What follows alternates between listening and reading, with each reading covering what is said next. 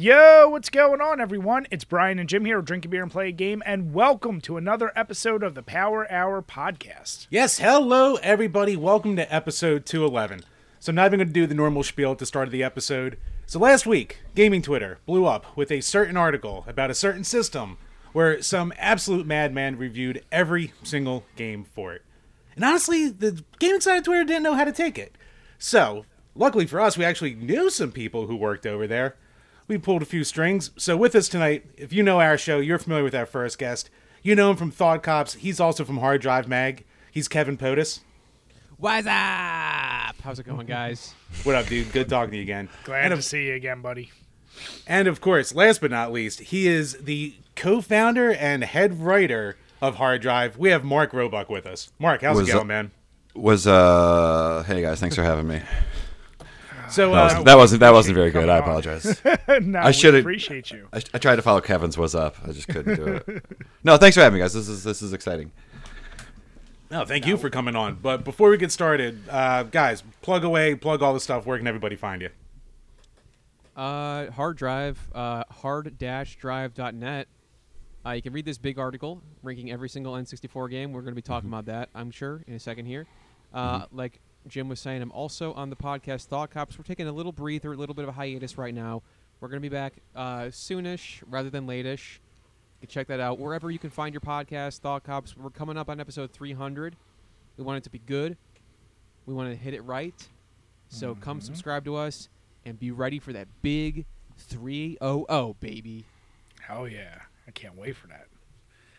Oh, yeah i would say also uh, like kevin said hard drive hard drive mag uh, all that stuff. I also have uh, certainly compared to your guys congratulations on your two and 300 episode counts. Uh, my wife and i have a relatively young podcast that i think we're about to release our eighth episode so just an absolute infant of course. But uh, it's called 50% fresh. It's a movie podcast where we focus uh, on movies that got less than good reviews um, and tends to be a lot of things that we like that got bad reviews us defending it but along the way sometimes it's just fun to watch a piece of shit and uh, you know do stuff like that. So it's you know whether it be movies near and dear it, it- it's opened us up to a fun still a lot you can do with that premise i think and that's been a lot of fun. So you know a lot of movies near and dear to our heart a lot of crap from the 90s uh, you know so on and so forth. 50% fresh uh, on twitter and wherever you can find podcasts all that stuff spotify and itunes and all that stuff I was actually listening to the newest episode about Jackass today, and it was funny to hear you. how like you're almost like getting like a villain for the show already, and you're only eight episodes in. What's his name? Like A. Steven or Steven? A Uh, uh, A O Scott. A.O. Scott, that's yeah, it. yeah, a reviewer who just my wife does a great job. We kind of have the workload sort of split. My wife does a great job researching it, so we talk about the movie, our reaction to it, we watch the movie. My wife talks a lot about the critical response. We kind of react to that, and then I kind of handle the editing and, and all that stuff. And just like, yeah, man. I mean, it's it's the whole thing. Um, criticism is also fucking arbitrary and everything else, right? But it is just like you just hit this thing where people are trying to talk about comedies or something. And Jackass is interesting. Here's what we do on the show: we suck the fun out of uh, really fun movies. But Jackass is exciting in the way of like it just like it's the the first Jackass movie, the only one with uh, bad enough Rotten Tomato scores to get like the squish or whatever the fuck whatever the bad thing is. Because like critics are just like as time went on, they just realized like oh actually Jackass is actually pretty funny and maybe like uh, you know it just so if you look at the Rotten Tomato scores, they just go up to where Jackass Forever got like eighty five percent or something like some really stellar stuff. And uh, you know I think there's been a consistency uh, of the Jackass movie. You know what I mean? Like, I don't think too many people are like, I don't like the first movie, but I like the second movie. And you know, like it's just is what it is. So it's just kind of fun to point out how ridiculous critics can be sometimes, or Sort just of uh, Batman Begins, Dark Knight humorless. situation. Yeah, yeah, yeah. So yeah, that's definitely fun. Thanks for checking out the show, by the way, too. But yeah, we definitely have. Uh, it's fun to just like kind of pick apart maybe some of the more humorless critics of the world, and we always talk about too, just like. You know, this is your job. Were you watching this movie like on, on noon at noon on a Wednesday or something? You know, because that's not why I watch a comedy because it was my job and I had to watch it on a Wednesday afternoon or something. So I, I think the whole I think the whole thing is a little dodgy. A, lot, Oh, a yeah. lot of great comedy movies do come on at like 3 p.m. on Comedy Central, though. You know, and that you're right. It can it can be an ideal time to be. you're absolutely right. oh, does PCU still come on every once a month? Oh my god, PCU, and I just remember. Uh, I don't know. Like I feel like Monty Python and the Holy Grail was always about to come on. I remember the commercials or something with with uh, Penn Jillette yelling about it at me.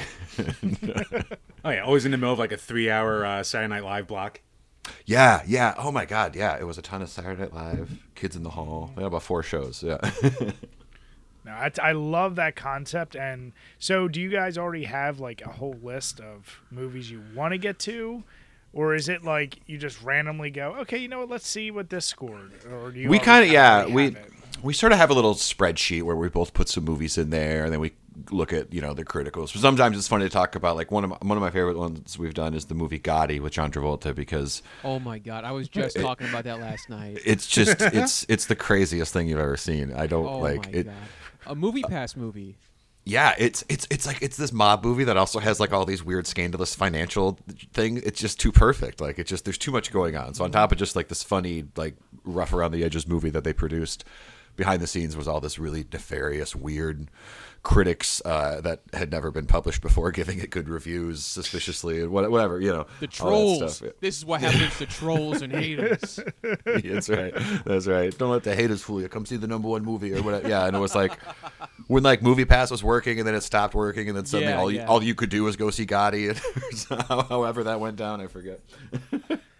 So well, it is yeah. funny because Jim and I, uh, we so for our Patreon, one of our things is uh, we have a specialty tier to do movie reviews. Oh, yeah. and people love to throw really bad movie. I'll just say really bad movies, or Yeah. even some of the ones we pick. And it's funny because it's mostly me picking the bad ones because I like to torture the guys.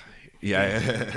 Oh, Brian, by the an way, my next pick is going to be Gotti. Just so you know. Mm, mm. Well, we you. You're yeah. you're not you're actually vetoed from picking for a while because the last thing he made us watch was the latest Brendan Schaub stand up special. So he made us watch and review that, and I I said, see him nodding with pride. Yeah, yeah. Part of it was just laziness because he knew it was only like 28 minutes long or something. oh shit. but yeah, we and and I told him I said if you're gonna pick that, then you have to say something nice and something you liked about it. So that was the challenge. so camera yeah, Wait, work. was the something nice that the comedy special was only 28 minutes? That was part of it. That was one of my points. but like no, I love I love that concept, and it's funny because now that you are going back and watching these movies, you have this nostalgia for. Have you caught yourself going like, yeah, maybe that one didn't age as well? Interesting. Um, uh, n- nothing comes to mind. We're, I think we're still just so far, or not that far. We're not that far along yet, so that we're like still just like doing some pretty major ones for us, or you know. So I, I'm fully uh, anticipating that potentially happening. Like the first episode we did was Airheads, which we just like love to death, and Oh, I love that movie. it was like not you know so so it's kind of like still a little bit on that level uh there, so there's been too many um we've actually only done I, I like seeing a movie for the first time and doing it which we did for the first time the episode that comes out as of this recording it'll it'll it'll be tomorrow but our you know our most recent episode whenever uh we're just we did basic instinct which i had never seen which is pretty bad i found to be a pretty bad movie but uh not you know kind of worth a watch too um uh, oh, also, so, yeah, oh, I'm sorry, too, to answer your question. We do have a spreadsheet, and so I'm really excited about how many things we're going to get to because I still feel like we have. I I, there, I have to decide which Van Damme movies we do and when, and and and how best to pepper them out. Because if you leave it to me, we might just do like Street Fighter into Sudden Death into Lionheart or something. And I don't know if that's the best approach to releasing episodes that could be about anything, you know. But but yeah, so I, I, we're still just in those ones we're really excited about doing. We just got a what appears to be a bootleg DVD of Spice World in the mail, so that that's uh, that'll be a fun one. We're looking forward to. Did you guys order that, or did it just show up apropos Uh, of nothing? I think yeah, we have fans too that are torturing us at this point. No, that's not true. Uh, we ordered it. That's one that uh, my wife grew up as a you know that that that'll be another one I hadn't I haven't seen yet if you can believe it. But my wife grew up pretty into the Spice Girls, so that's one that she's uh, you know as you'd imagine flying the flag for a little bit. More. I'm very excited about seeing the Spice Girls movie. That's awesome. Now, uh, but like we said, yeah, make sure, please, guys, we have all the links below. Subscribe to Thought Cops, subscribe to 50% Fresh, and make sure you're checking out Hard Drive. But, gents, um, we do appreciate you coming with us. Kev, I'm going to start with you because I already saw you got your Fosters, your giant ass beer my can. big ass Fosters. I was like, oh man, I'm like, you know what? I wanted to get like a nice like 40 ouncer or just a big can. And when I think of the big can, I'm always thinking of Australia's finest, Foster's. I haven't had one of these in a long time, and uh, it's okay. I think he's being nice there. Yeah. There's a little bit of a struggle before that. It's uh, you know, there was no okay. hesitation there. No, it's fine. It's uh, you know, comes in a big blue can. does it's what a it's novelty. to. It's a novelty of it, Yeah, right? yeah. That's all it is. You're not getting it for the flavor. uh, just, just supporting uh, Australia and their yeah, they're 125 years of uh, Fosters. You believe that? And thank God it's the only beer to not go woke so far. So goddamn, Kev being the alpha There's chat only over a here. kangaroo on this can. Yeah. now, what- now, what? What about you, Mark? What are you sipping on tonight? Uh, I grabbed a few different uh, things at the store today, and I'm having some uh, Leinenkugel Summer Shandy, which is just a fun uh, a beer I enjoy as this time of year approaches. I don't think I don't know how much of it I'll drink. Uh, Yeah. you know, once the summer, but you know, and uh, I, I mentioned I think a little bit off the air too, but I uh, grew up out here in Michigan. My wife and I were in Arizona for the last few years, so we're back in Michigan. So I'm still just into uh, the Midwest beers that I kind of missed that weren't readily available out there. So Leinenkugel, I've been enjoying my my Bell's Two Hearteds and my Atwater, uh, Yeah. et cetera, stuff like that. So yeah, Nice. Now, Leinenkugel is uh, it's one of those ones that I feel like a lot of people try for the first time after a lot of macros, and then they grow out of it and kind of forget about it. But every time you pick it up, you're like, oh yeah, this is pretty damn good, especially This- around the summertime. the circle back. Yeah, I was just talking to my wife about it when I when I when I brought these home. Where it's like I remember it's like not to be Mister like you know whatever, but like it's almost like the anti too cool for school because like I used to hang out at this uh, like about a decade ago I was at a comedy club in Lansing, Michigan that I frequented and like it just would like everyone would get excited when this beer would be on tap, you know, and it was like kind of a cool new thing. And then like things do, it became kind of really popular and then I think it kind of took on more. It's like maybe not too far from like like Mike's Hard Lemonade or something. It's not like a beer beer, and that's fair. You know, it is a fucking lemonade beer. What can you do about it? But uh, so so then with that, I think it, it cooled off. But like you said, now it's like you just circle back and go, that's actually a pretty good beer on like a nice summer night or something. You know? Oh, you, you're uh, you're talking the same here, like in the Northeast. That was one of the ones when it would be on tap. You're like, oh, that's the one that tastes like fruity pebbles. Like the original one was so damn good, and then yeah. it started once they started expanding. Got hated on because God forbid it doesn't just taste like pine. Like you got to you have any you have any other flavors, you get hated right. on. But yeah, now I- I'm definitely I I pick that up anytime I'm going somewhere or going to a party because that's something everyone ends up enjoying. They might fuss looking at the can, but it's damn right. good. That's right. Yeah. What, what about you, Chambers? What you drinking? Um, I'm keeping it summery as well. Uh, from good old local yards brewing, have their summer crush. So Nice. good old citrus wheat beer, five percent alcohol. It's just it's another one like Leinenkugel. It's just like a perfect summer beer. And since we're in the throes of no IPA May, that's the little gimmick we do during May to just get people to drink something to hell else. And yeah, uh, you know what? It's a solid one. It's right. It's right. You're not going to be disappointed with it. Just sit back on a hot day and you'll be good. So unfortunately, I'm the boring one tonight. I am not drinking beer because I am on medication that you really shouldn't mix with beer. So Come on, can't do that tonight. Yeah, so I'm just doing boring ass Lacroix. So yeah, Hey, that's a great. I- is that key lime? It is key lime. That is a great Oh. flavor. That's my favorite flavor. You spotted that key lime. you got it fast, yeah. I Via saw that Zoom. can. Like, Wow. Yo, hand that over here, man. I want it. dude. That that that that's my go-to one. That and the uh, was it the raspberry or raz something. They're, those are really the only two I have. So It's the, yeah, the same it's, um. You know, kind of yeah. Kevin Kevin would trade you his giant Fosters for that if we were For- all Yeah, bet you in know person. I mean, I don't want to mess with this medicine thing, but I do want that No, yeah. key lime Lacroix. What is that like? Is that 32 ounces or what? Is, what is in your hand? Is that 20, 24, 32? Uh, I don't. Does it say? me Some. Australian unit of measurement. I don't know. Twenty-five point four fluid ounces. Oh, okay, okay, Yeah. 25. Man, nice.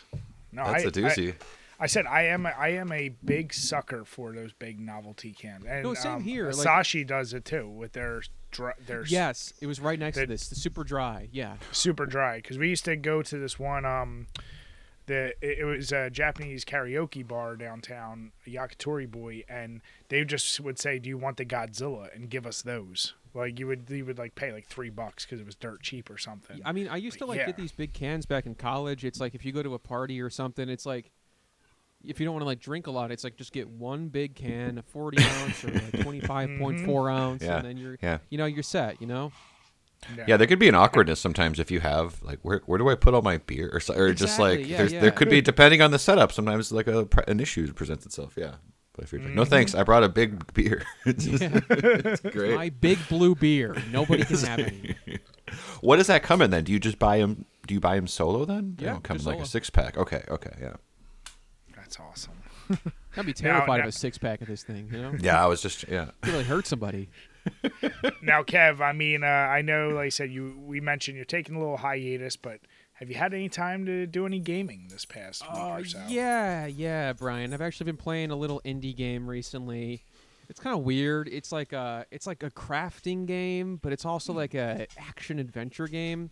So it's like Fortnite meant Minecraft, right? Yeah, yeah. It's called The Legend of Zelda: Tears of the Kingdom, and I, I think can't I've, stop. I think I've heard. Is it about a girl? I don't think No, that's it- out yet. This is so Yeah. confusing. That didn't come out- that didn't let come me, out let me yet. clear this up. I don't know why they called it this, but you play as a guy named Link. You don't play as Zelda. Hmm. It's very fucking confusing, but just it's just a fun game. It's a fun little game. Check it out. Um, It's a I'm fun playing it little game. constantly. I'm thinking about playing it right now. yeah, it's uh, it's it's been consuming me. So are you like everyone else I've seen who's like 40 hours in and hasn't even touched a story yet? I I've been kind of like pacing myself out, um, because what's fun about the game is like, it's it's pretty hard for a Zelda game. Not that Zelda games are like easy per se. Not that a easy game is bad even, because I recently played Legend of Zelda Minish Cap and like Mm. I died one time, and then I've probably died seventy times so far in Tears of the Kingdom. Like you need like you could just rush to the story, but everything is so fucking like the, everything will beat your ass down if you don't take the time to explore and do side quests and do all these little things. So it's like they don't force you to or tell you to, but it's like if you get to a point in the adventure where you're really struggling, it's like maybe I should go help that guy find his missing horse or something, you know? Yeah, I'm hearing that like like buddies of mine are playing it and they're like, I just started. I'm getting one shotted by Bokoblins already. And I'm yeah, just like, it's really? crazy. And I, I think like you know I'll I'll do a bunch of side stuff and then I'll go do a story chunk and then I'll do a bunch of side stuff and kind of space it out that way. And I realized that as I was playing more today, like the more you play, they start to cycle in harder enemies. Mm. Because I'm like I don't think I've seen that thing before, and like That's the pretty enemy like class types start to upgrade the more you play, like to kind of like level where you're at. So, So you mean so you're not wherever just you're- rolling over, yeah. yeah. So regardless of where you are, they'll still know to like put the right harder Yeah, enemies yeah, like- in front of you. Yeah. I, I went to like the third dungeon because you can do them in any order. Like, well, the third dungeon for me, and I'm like, these enemies are definitely harder. I'm like, if I came here first, Right. would I have been like out of my league? I'm like, I don't think so. It just I they just like cycle stuff in, which is a very smart way to do a non-linear game. Mm-hmm. Yeah. Um, but yeah, it's it's very fun, very charming, uh, little indie game. Check it out.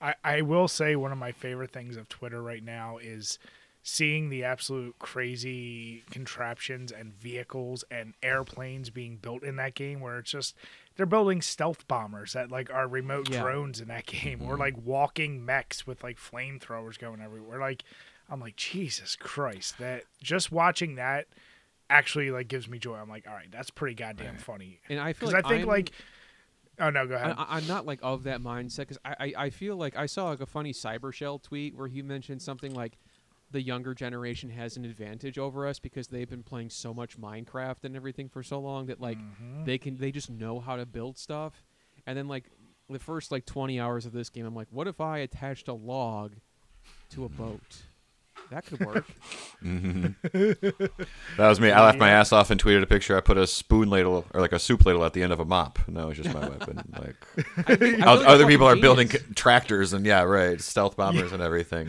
A lot of the puzzles in the game are really fucking hard too and it's like it, it like it's like they they mess with my brain in a way that i wasn't expecting and there are sometimes i try my hardest to finish a puzzle and it's not going the way i want it to and then i'm like what if i try to break it by doing this other thing and then sometimes it's like my jaw drops to the floor i'm like that worked like it's mm-hmm. definitely not the way you're quote unquote supposed to do it, but those moments where you can even like break something the right way to make it work, it's just like I can't believe I made that work. I can't believe I figured that out after trying to do it the right way for so long. I think too. Even like I don't have, I I don't have like the you know like you said the Minecraft brain or whatever. You know, I'm pretty Yeah, pretty uh, yeah. primitive in some of these things. But even then, the first time I just like made a there's like a you find a flat little platform and you attach a hook to it and you throw it up on a railing and it's all rickety, but you ride it like that's so exhilarating. And you're like, I did exactly what they led me. I glued point A to point B, but it's still like I'm fucking doing it. You I know, can so- do that- it all. Yeah. moment so I can imagine these guys that are building things, and you're actually like, "Is this gonna fly when I shoot a fucking arrow at it?" Like that is, I'm sure that's exhilarating when it like goes, you know. Well, I, one of the uh, articles I saw was interesting is that the power you have in there, the ascend where you go up through surfaces, was actually a cheat for the devs when they were coding it to like do it, and Oh, the developer was like, "That just looks fun to do." Like, It what if we just make that a power in the game? So it was just a way for them to go through the surfaces quicker and like like do stuff. He's like, build that as uh, like a cheat for the game. Yeah. So yeah, it was literally like an old school cheat that they just made a power. I'm like, yeah, of course people would enjoy doing that. Yeah. Yeah. I saw a great post that said, "You're not stuck. You just forgot about the ascend ability," which Yeah. is is like, yeah, you're thinking in very like, yeah, it's fun anytime a video game kind of like expands your video game brain, right? And you're like, oh, it's not just I need to find the key or whatever. It's like, oh, if I, oh, I could just like fly up through this motherfucker. You know? Yeah. I, I, I am ashamed to say how long I was stuck in a cave at one point because I'm like, how the hell do I get out of here? Yeah, yeah. And then I'm like, oh my god, what if I just ascended through the fucking ceiling? And then there I am. Like I was in To be fair, it's a it's a new power for Link. He didn't always used to be Yeah. able to just Yeah. Superman his way through whatever he wanted. now, what about you, Mark? Have you uh, been enjoying that title as well? I have been playing Zelda, but to be honest, sometimes I don't sit down to game until it's late at night. And a game like that, I just I don't have that right. You know what I mean? Like I want to be uh, just like I want to chill out a little bit more. Like Zelda's been great, like weekend afternoon gaming or something. You know, uh, so very much that. But uh, at night, I the, uh, lately the two I've been stuck kind of just my junk food gaming a little bit. Uh, with no disrespect, I love these games, but I'm playing the Power Wash Simulator. I'm like almost through everything in there Yep. And that was just a game like I knew it existed. Uh, my wife played it uh, first, you know, and I just knew like one day I'm gonna buy that game. I'm gonna know exactly what that game is. And then that day finally came, and I'm like, you know, at the end of the day, I keep wishing I had something cool to chill out and play, like on that right, le- you know. And it's been that. It's just yeah, it's amazing. And then Did you get the Final Fantasy VII DLC? Yeah, they've added. It's so cool. The Tomb Raider and Final Fantasy stuff has been free, so it's just like Oh, it's, awesome. it's just in there, which is fun. So I'm a little bit through. I mean, I feel like I'm about halfway through the Final Fantasy stuff, and it's so funny because it's like you're taking jobs for different characters, and it's all just via text messages in the game. But like you're you're cleaning up. Uh, I'm gonna is, how do you Tifa Tifa. Oh, these these things I Uh, always see. I don't know how to say out loud. Tifa. They, like you're doing her whole bar, and she's texting her. Oh, thanks. I got some other stuff going on. So if you can clean the place up for me, that'd be great. You know, so little like show up. Yeah, it's all just very yeah empty empty locations and, and vehicles Yeah. and stuff like that. But yeah, uh, that's been great. And then the other one, I, I I think it's a little bit low key right now. I really like the Apple Arcade Surface, and um, I was almost letting it lapse. And then because Apple Arcade was putting like one or two new games up a week, and then I accidentally let it slip by. I was like, "Oh fuckers, my five bucks!" And then they literally dropped twenty new games, and there's still some good ones I want to get to. But there's a, it's gonna be like other things on Apple Arcade that I think it'll come off of its year exclusive, whatever, and then things like What the Golf or other games that came out and kind of became just Steam games. My prediction, and I don't know anything about this, my guess, this Ninja Turtles game I've been playing that is just a complete Hades clone, but you're the goddamn Ninja Turtles is so fun. I cannot stop playing it. TMNT Splintered Fate, I think. Respect the pun, right? Um, but yeah, I've been playing on my iPad, just to hook up like a PS4 controller to it or something. Um, it is just like you know how like sometimes a game is so good, we all are just like, hey, that's just a genre now. Grand Theft Auto, hey, that's just a genre now. And not that Hades didn't take things from other, but their exact version of like what they did. It's just the Ninja Turtles doing that. It's a co-op. You can do four players if you want to, but just like the the branching and like the the way that the story plays out through the loops over and over and shit like that. Uh, it's just like again, I probably lose my gamer card. I could be playing Zelda, but it's like, man, I don't play that fucking Turtles game. you know, that's That good sounds my fun ass. as Love shit. that.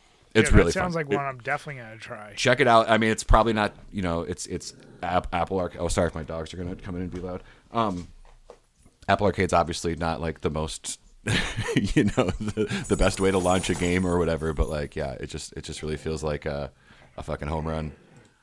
Guys, yeah, and it's funny you mentioned Power Wash Simulator. So uh, that was one of the games I did beat this year, and just like you, I had just finished. Uh, it was like Witcher 3. It was like a really long game. And I was like, mm-hmm. I needed something just as a brain scrub. Yeah, Like, I, I need something where I like, I don't think, I just do it, whatever. And yeah, that game is strangely addicting. And, and we talked about it when all these job games, like Lawn Mower, mower Simulator, this, like, I'm like, who would like want to play that? And then I played it. I was like, son of a bitch. There is a calming, Yeah. like, just, all right, I'm just gonna do it. So yeah, I, I definitely see the appeal in that game. Do you guys I- think I those like played it. started off as like a joke from the developers? Like, this is kind of a funny idea, and then people started playing it, and they're like, "This is actually like that." That term people use like oddly satisfying.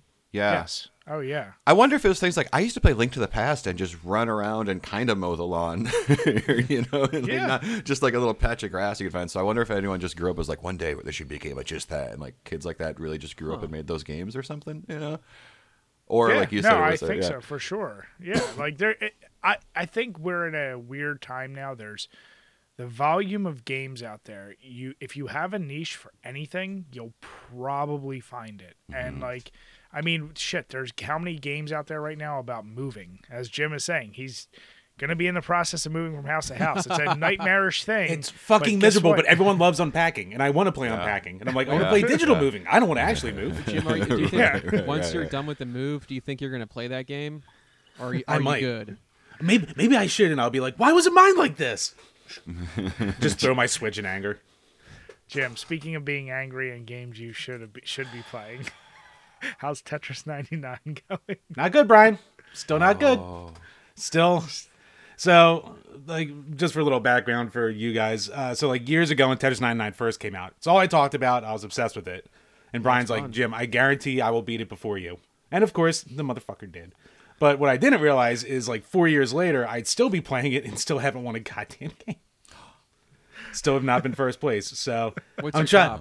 Top? It, it's what it's what I'm trying to do. I'm just trying to be like the goal for the end of the year. Just give it to me once. That's all I goddamn want.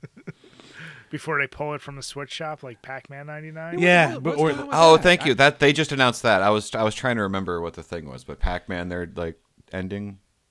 Yep. Yeah, they're at least giving you like a couple months of heads up and like giving you ways that you can play it offline. Like they're gonna put in bot modes and stuff like that, so you can at least still enjoy it and enjoy the DLC that you had bought for it. So at least they're giving you that. It isn't like with I like had Super fun. Mario 35 and they just like yanked it. You know, like you don't get to touch this Yeah. at all anymore. I, I had fun with Pac-Man '99, and like I just stopped playing it for a while. But then it seems like, like it did not have the shelf life that Tetris '99 has. Like I don't know why. It just seems like ev- people who are really into Tetris '99 continue to play it, but then Pac-Man '99, it's like it came and went, and then now it's going away. And like I feel like a guilt where I'm like, should I? W- did I do something wrong? Should I have been playing more Pac-Man? I'm sorry. I should have given you more. No, I mean, it's. eh, Well, here's the deal. That number one, I think it's absolutely ridiculous. Unless it like literally has a player base of like under a hundred people. Why would you need to pull it? You're Nintendo. You're telling me like you can't No. maintain those servers. I know they're shitty at their online stuff, but like you're telling me you really can't maintain that um, because yeah, people like this competitive gaming thing, and I thought that game was doing well, but to see it It's being fun. pulled, I'm just like. uh, uh, Okay, so yeah, it's a very odd choice to be pulling that, but Yeah. but Chambers, so that's why you need you need to put in some work and get this Tetris beat before. And I, I, I had to take a little break it? from it. you you So- could miss your chance. It could, it could be gone any day now. yeah, I know it's gonna be that thing where I'm gonna take off like days from work just to try and beat it when they announce they're taking that down. Like fuck, I need this. Just give it to me. But uh, yeah, besides that, I finally went back, and Kevin and I might have some words about this. Finally went back and finished Sonic Adventure 2. Ah, yes. Kevin, And and you loved the it. game's right? awful. It's awful.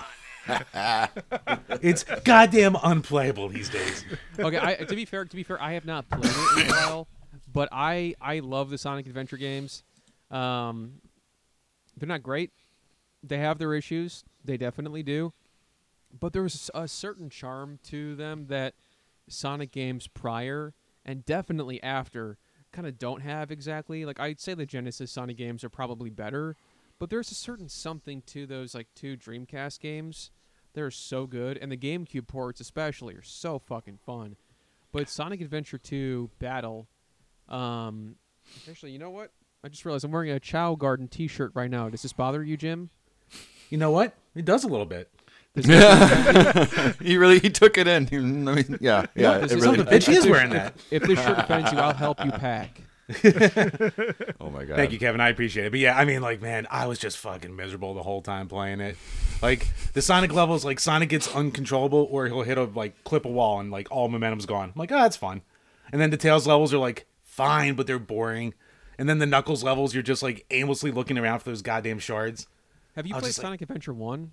No, I never did. Okay, because like that game is like, I feel like you would definitely hate parts of that. Like the big the cat sections are definitely like a divisive point of the game because it's like you have the fast moving momentum of like Sonic and even Tails like has like they're more like traditional like 3D platforming levels, Mhm. and then the big levels it's like you have to fish for a frog, which I kind of like because it's just I don't know it's just so weird and out there, but it definitely does like mess with the pacing a little bit. But each character, similar to two, has its own kind of story in a way.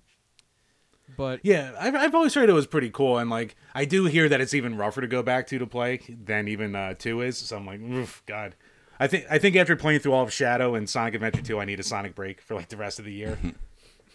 and yeah, I fucking I mean, playing through Shadow ten times for the real ending was more painful, but I think this just disappointed me more because at least Shadow, I was like, I know going in like this is pretty bad, but It's it's Sonic- ten times.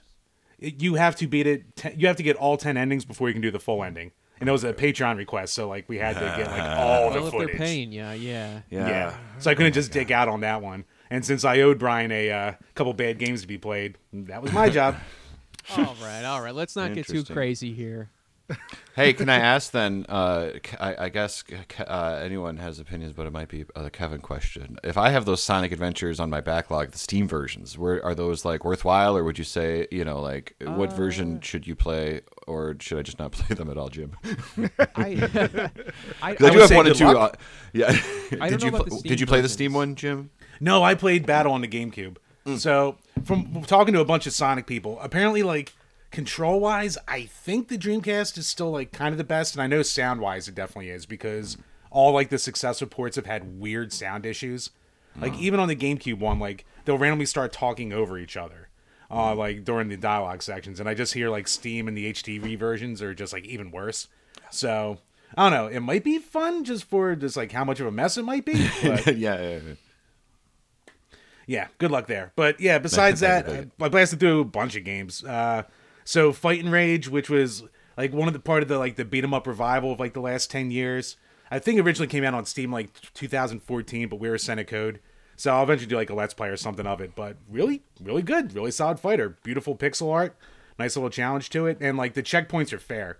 Like they even give you like a checkpoint right before the final boss, and that still took me like 15 to 20 tries to beat and you really only go through like two sections so it definitely like doesn't frustrate you and it gives you like i think almost a full alphabet's worth of endings because like i got like ending h and i was like hmm. h what the hell so i think there's like actually like a shit like there's like some decisions you can make and like depending on how fast you do it that would that would like throw me off if I was like ending Q. How many times do I have to beat this? Yeah. old qanon kevin always getting that one huh Yeah, the Q the Q ending is the true one. But yeah, I tried out the original Golden Axe, and it's okay. It's definitely old and aged, and the final level is just complete bullshit. So What did you play that on? Uh, I did it on the Switch collection.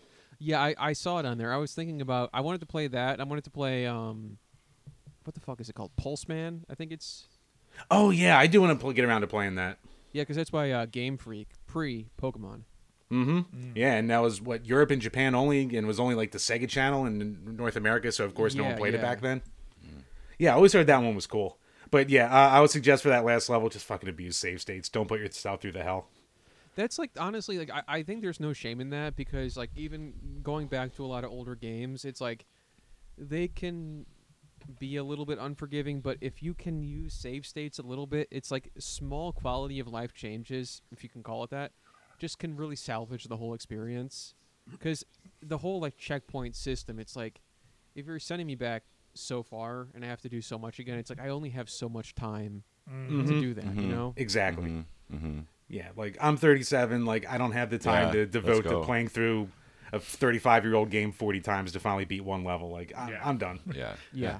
Yeah.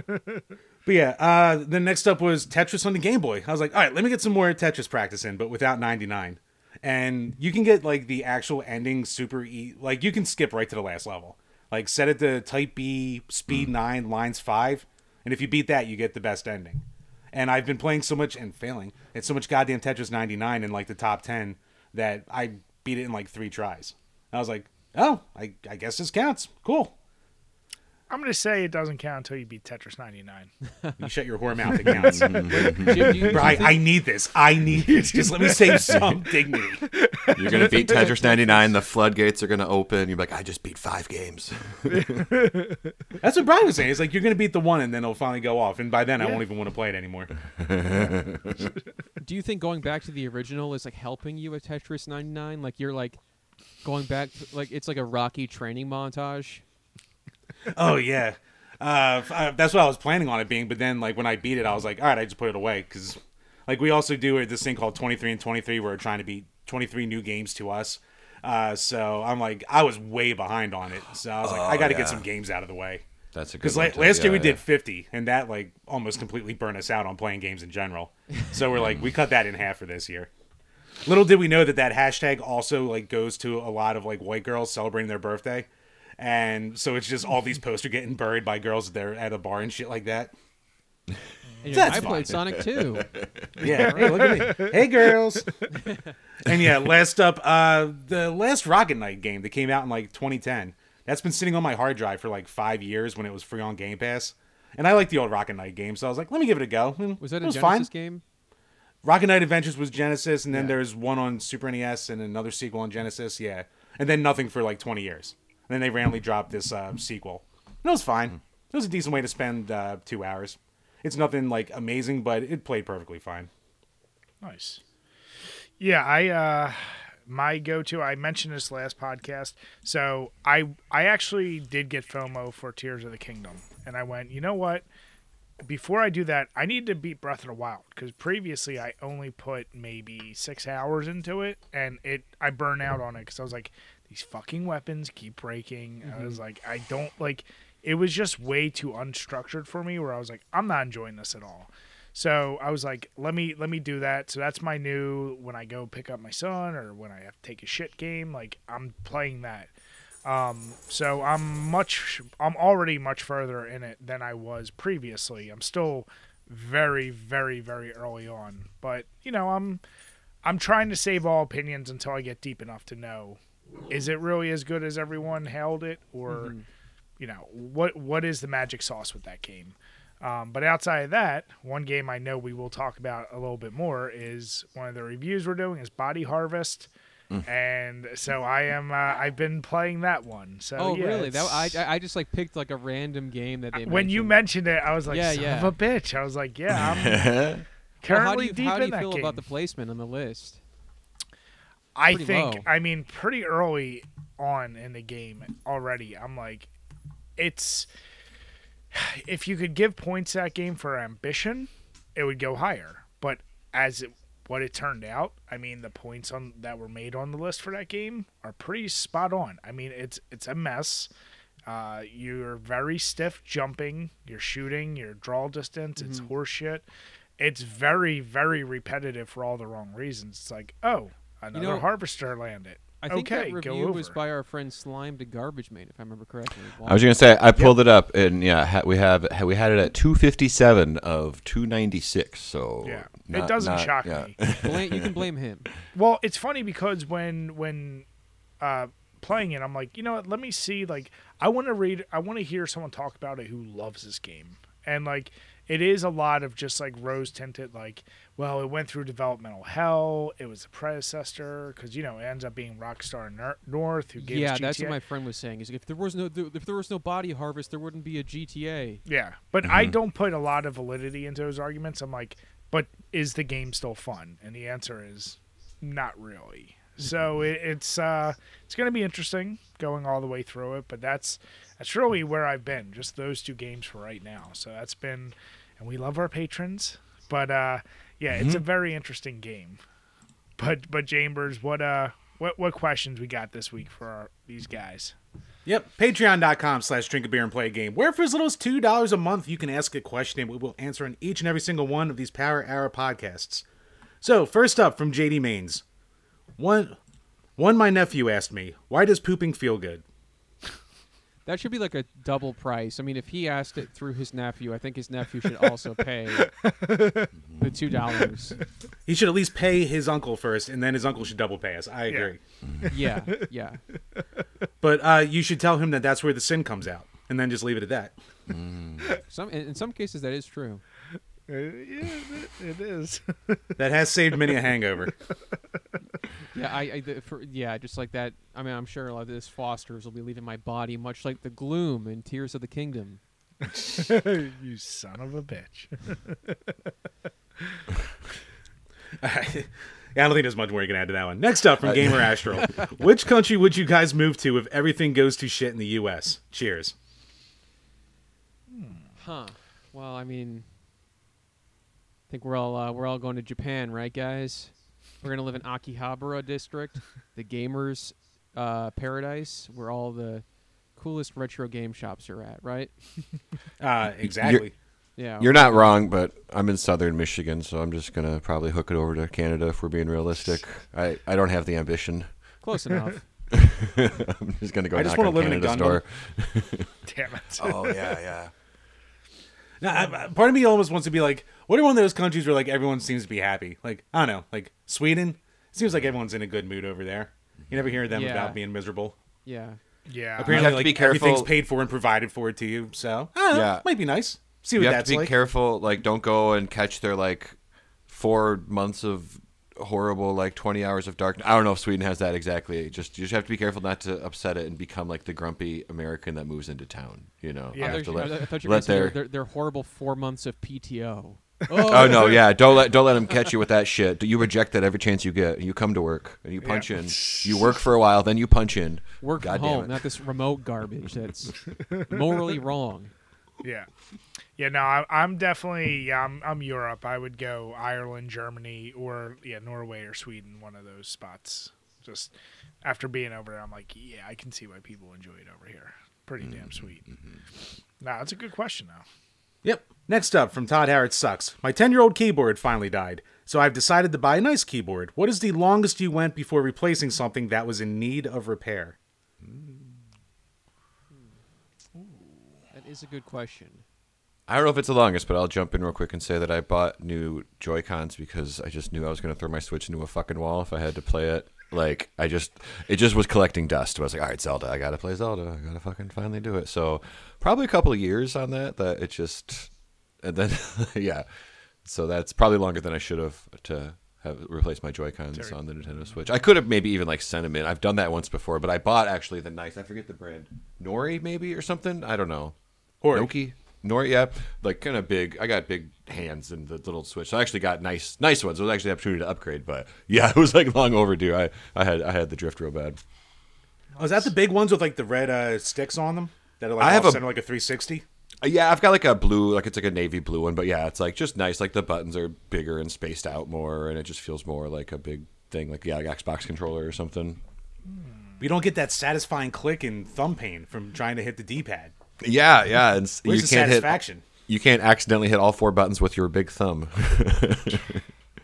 Terrible. Uh, I don't know about like the longest I went for something like important. Like the dumbest recently is like I, the lights in my garage are out for probably a good year and a half.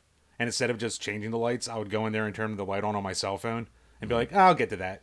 So there are countless nights where I just like stumbled over something because I just refused to like go in there and just "Hmm, let's change a light bulb. Yeah, that that's a good answer. I, I'm like struggling to think of something too, but I feel like some kind of home fixture issue. I think I've like lights or something like that, where I just I'm like, there's like one bulb only left, and it's like super dim, and I'm like, whatever, I can see. Mm-hmm. yeah, it's all I- about yeah, like waiting a long time to do basic repairs, and then when you do, you're like, this is so luxurious. There's a fucking light in my garage. This is this is great.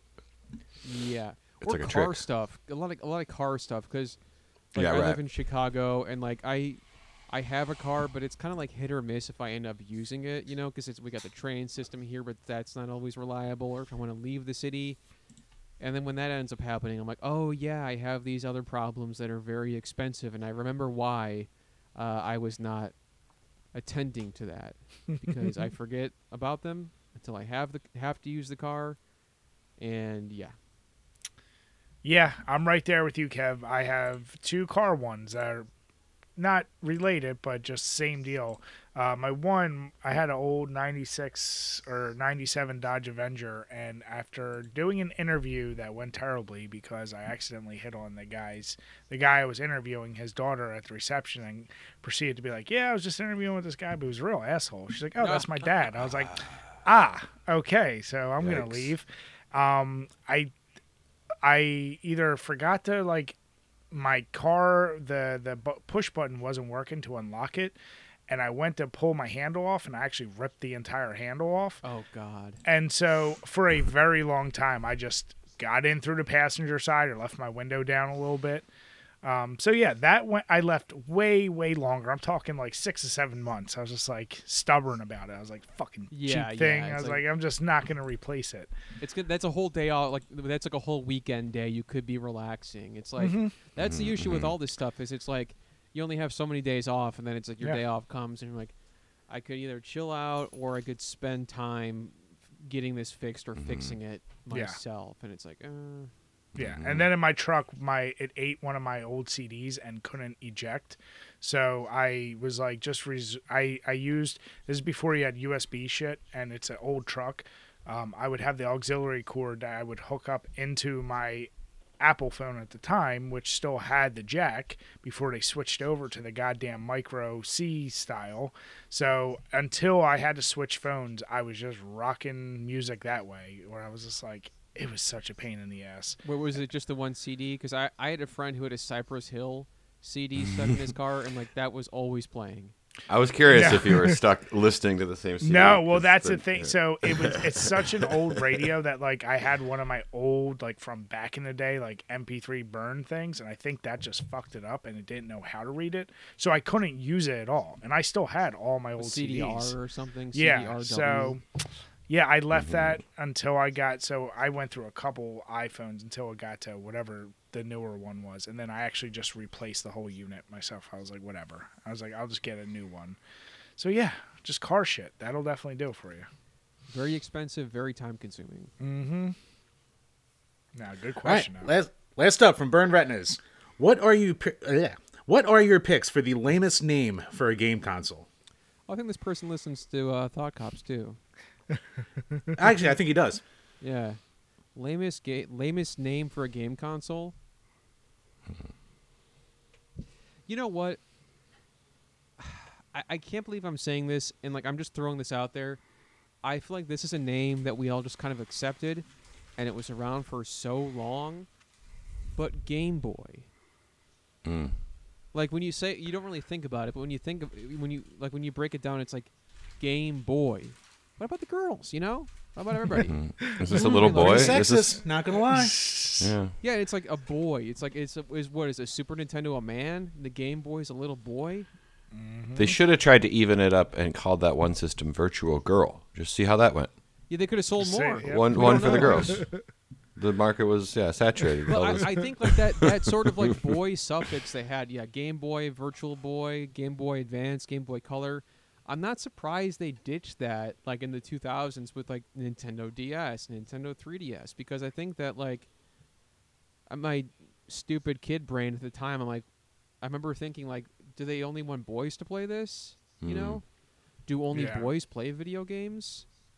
It is funny you mentioned that too because I remember in college, like Brian and I were in college around the mid 2000s, and we'd see a shitload of girls in class like playing like Brain Age or Picross or Nintendogs and stuff. on their because it's now for them too. They were they're like I it's, I can't play the Game Boy, but now that it's called something mm-hmm. else, I can play it. Mm-hmm. Yeah. Game Boy. I think the only thing that would beat that for me is I, fu- I hate the naming convention for Xbox consoles. Oh, it's so confusing. Like Xbox mm-hmm. One and then Xbox Series. yeah, every, everything X, since like, one. Yeah. Like the fuck? It's like how Mortal stupid- Kombat is doing that now too. Mortal Kombat One. I know. I will that I, I have a problem with it. The only thing, and Jim mentioned it before, like it makes sense because you reset the timeline. But god damn it, do I hate it? Because now you always have to asterisk when you say Mortal Kombat are you talking You're not about? even. Yeah. Yeah, you're like Yeah. which You Well, say Mortal Kombat One. You're not even being specific enough. 2023 in little parentheses. God Exactly. I hate that. Like so. Yeah. But so yeah, Doom Xbox like it's lazy as shit. Mm-hmm. Xbox One, mm-hmm. Xbox Series X, like, I, it's just so silly. I don't know what they could have done differently.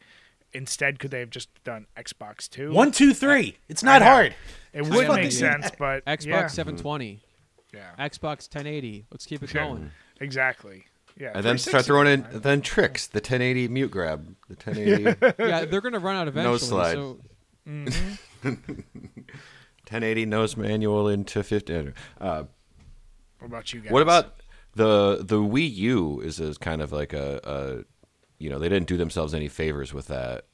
yeah, that- failure It, of a it, system? it, it, it's just like yeah, it probably would have had trouble no matter what. But that just like throw that that's just a log on the fire, right? Of just like, is this an add-on? What do I need? What do I have? Like you know, I think I think we probably all got it, but I think they just like when you certainly came on the heels of this system that had huge crossover success.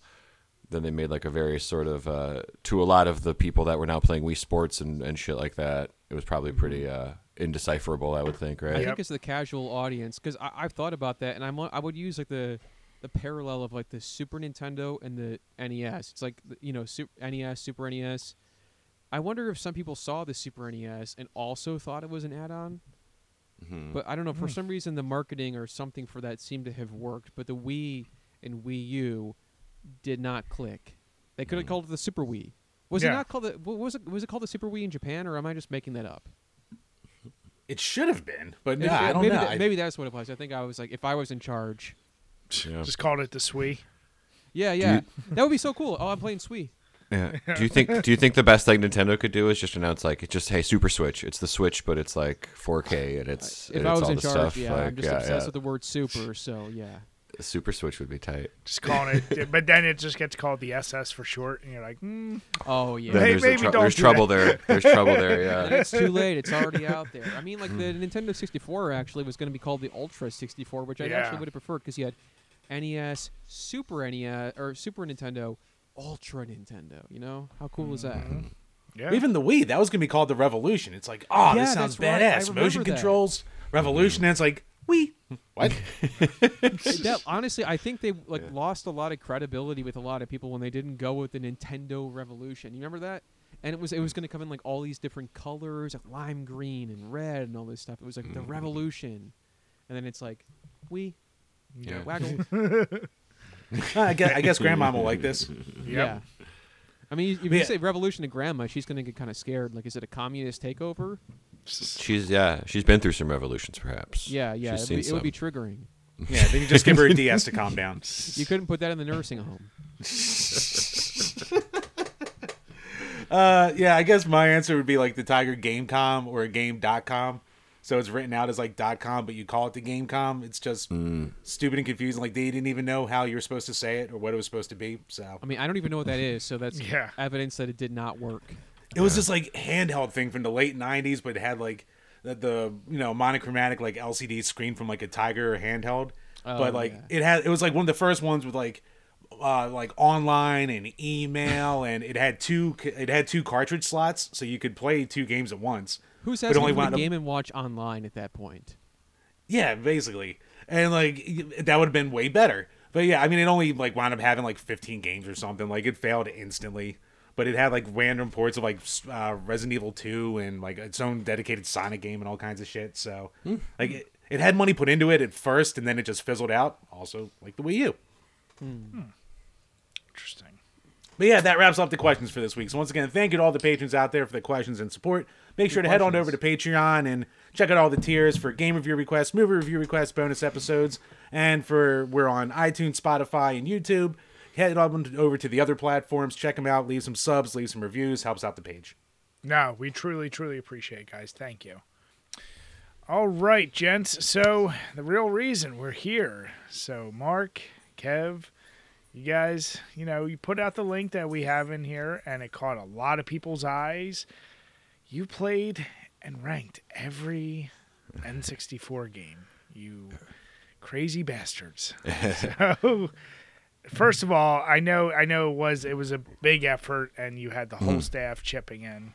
Um, the first thing I got to ask right off the bat is someone who is who loves making his list and and I drive myself crazy with like how do you arrange them or whatever with so many different folks like how do you come together like and decide like this is the actual ranking like is it a mathematical thing is it just a gut check thing like how does that even work I, uh, you know, we had never done anything like this, and I will fully take either the, you know, m- most likely the blame if, if we got it wrong or anything. But I just asked everyone to give me whether it be an estimate, a range, uh, letter grade. Ended up working out pretty well, and then uh, I think at some point I decided, again, just having not ever shouldered anything like to this scale before, just saying like, you know, I could pull my hair out and try to figure out if the fucking Namco collection is better than Madden 2002 or some apples and oranges thing, or I could just make some decision at the end of the day. We get to prop up and hide behind the fact that we're ultimately a comedy website, which I'm very proud of. But also,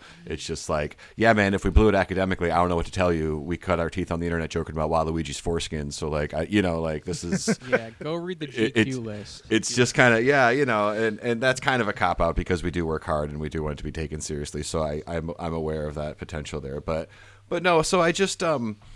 I, I just uh, I tried to just kind of sequence it really well. I didn't want it to get too clogged up. I wanted it to be readable. So when one third of them are bad sports games, there was attention paid to just kind of spacing those out. And if that ended up making you go, "What? No way! This game is better than that game," it's like, yeah, right. You know, you're probably right. I, I, I don't know what to say.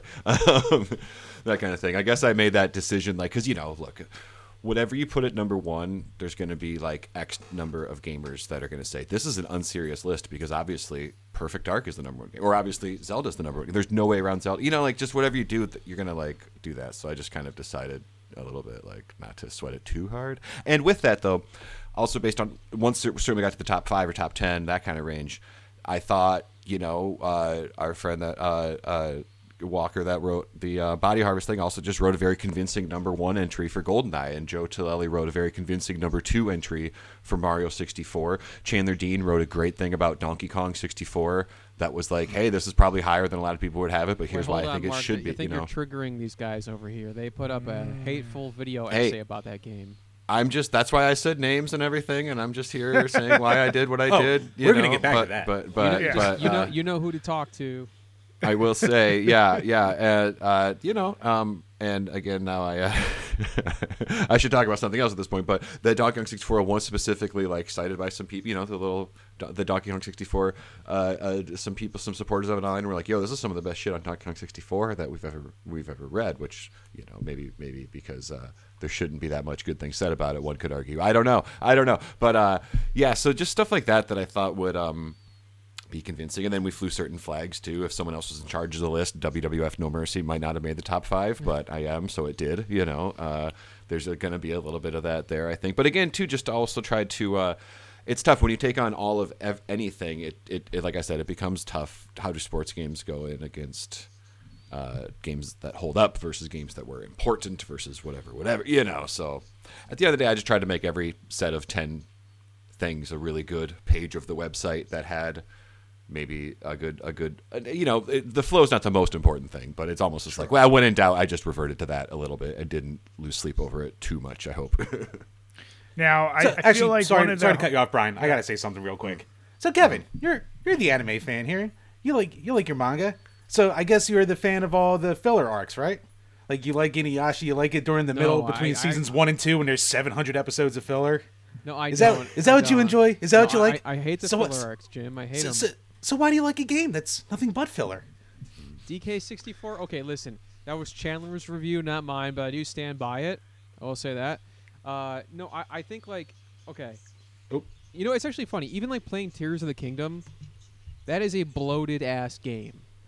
And I do think because of that, people are going to kind of come around on DK64 a little bit too. They- You know what? Maybe we're a little harsh on this. And I actually saw some comments and replies to the hard drive uh, because I feel like that was the big sticking point. One of the biggest sticking points of the list was like the DK64 placement, where people were saying like you only have to get like half of the collectibles to beat it. You don't have to get all of them. It's like an open. It's like an open world game. You don't have to 100% Breath of the Wild, but you can if you want. You know, so we'll see. I, I think that that's, you know, I well I do think personally I think like Banjo Kazooie is a better game in that genre. But as as Chandler put it in his review, DK64 is so emblematic of that era of like maximalist game design of the Nintendo 64, especially the later games, because you had you started off strong. Mario 64, uh, Zelda Ocarina of Time, Pilotwings. Where do you go from Pilotwings? No, so then they, they have they they made these bigger and bigger games for the system, and DK64 was like you know towards the end of that, and it was like we have to be bigger than Mario 64. How do we do that? Five playable characters, uh, a thousand bananas. You know, they were just following the trends. Sons of bitches. I mean, I, I- I mean, here's the deal. That game, it, the problem with that game, and like I said, it's how it's written is definitely not wrong, but like how I you read like the that, story, okay? It- like how how I read that though is like I took it that entry being there as the hot take of the entire like as the Yeah. thing. That's like oh no we're gonna make sure we have it here just because like there's part of it of course it has to be it has to go through all your guys minds. Like we know this one's gonna piss a lot of people off. It's going to be a talking point because like you said Mark the number one of course like before I even looked at it I was like there's only so many it could be I, I was actually shocked to see Goldeneye um, because I'm so used to Mario 64 or Legend of Zelda. I knew it could on only too, be I was one surprised. of those. Yeah, Yeah. Yeah, so when I saw GoldenEye, I went, okay, but I, I could I could see that argument because even more than Legend of Zelda and Mario, like the casual fan knows GoldenEye really well, and as it's pointed out in the article, like uh, when you say GoldenEye, no one thinks of the movie first ever. Like Yeah. you mm-hmm. automatically go to the game, and it's like, yeah, I so I I, I actually saw. it, I went, you know what, that makes complete sense. But Donkey Kong F4, man, I went, all right, so this is someone fucking with me now. And when it starts, Donkey with Kong's at four, Mario Kart's at forty-four. What the god? damn- All I can say in in, in, in in my defense is thanks for reading the whole thing. I mean, Any- we any went through haters, it. Any haters yeah. out there? I mean, here's the deal. Yeah, but but what I do love, and this is the the number one both fun and problem with any list is you're never gonna please everyone. You're gonna have certain takes are definitely gonna piss some people off. Um, I argue that for you guys was was it just as hard as figuring out what's gonna be the top ten worst of that list? Because there's a lot of stinkers on the N64, even with such a small library. And you did, Mark. You, I know you played it and you wrote it yourself for the Batman game, the um, The lowest one, yeah. Batman Beyond. So you you wrote the worst one. I mean. You look at that, and right after that, you got Carmageddon 64. You got Superman, which, uh, you know, is usually hailed as one of the worst ones. Like, Yeah. I, I would argue picking the worst is just as critical as picking the best. So like I'm curious when you did that, like you clearly had conviction with that game. I think so. I hated it so much that maybe that was a bit of a power move. That you know, like You're- the guy like, that "No, gets final this." say. Like I didn't listen, guys. I didn't play. I think uh, Kevin, tell me if I'm wrong, but I feel like a few of us like, look, I didn't play anything near the top ten. So get let me, you know, let me have the luxury of this. But Yeah. uh, uh, uh, but no, just um, I just you know, it was something that was just one of the first things I wrote for it too, and so it was like early on in the project uh, I sent like a sample of like a handful of things, you know. So just like it just always kind of like it felt like a good first one from the beginning in a way. Could have changed it. Maybe it's a bit of a thing too that Superman's the obvious one. So That's uh, you know, if, obvious, if, if. I could yeah, get no, you, it's good. It wasn't like yeah. You know, it's like it's like you know we're splitting hairs and someone 294 out of 296 or something. So I just thought it'd be like much like if uh, I will I will plead full apathy in that I've, Donkey Kong 64 is just not a game I'm familiar with, you know. Yeah. And uh, I've even like I think I tried to play it and had trouble emulating it. and was like, He, okay, he's got the no notes something app else. And apology then- already. Yeah, no, exactly. right. I've got I've got it working on it here on the other monitor as we He's speak. Uh, separating himself from it. I was thinking we're a very pro Kong list too because we put Diddy Kong Racing very high. So I didn't really uh, Hell you know, yeah. make make a make that with you. But no, um, so yeah, with the, the with the the Batman one, I just thought maybe that's the thing. It's just like I don't know if it's truly worse than Superman, but we ought to like it ought to have some points in its favor for being as bad as Super. Or you know what I mean? Like it's a discussion we ought to have. So so if I have any weight to throw around there, um, and also just too at some point, you know, there's like these are maybe like you know 15 to 25 or something just really failing grade games. I just at some point he was like i like try to get different writers involved in the or like show it off in the first page or two of it. Things that might you know you could say that's not very good games journalism. And i again would point you to you know thanks for following hard drive. Uh, i'm sorry for the cop out but just like that's this is this is what it's going to be a little bit you know? It's a it's ultimately a comedy piece you know? It's loaded with jokes uh, you know, it's it. That's kind. Of, I saw. I, th- I saw. One, I never quite put it. Like, saw, thought of it like this. So I saw someone say like, "Oh, I get it. The punchline is that they actually did it." like that's fair. That's it's pretty. I, I like that. You know.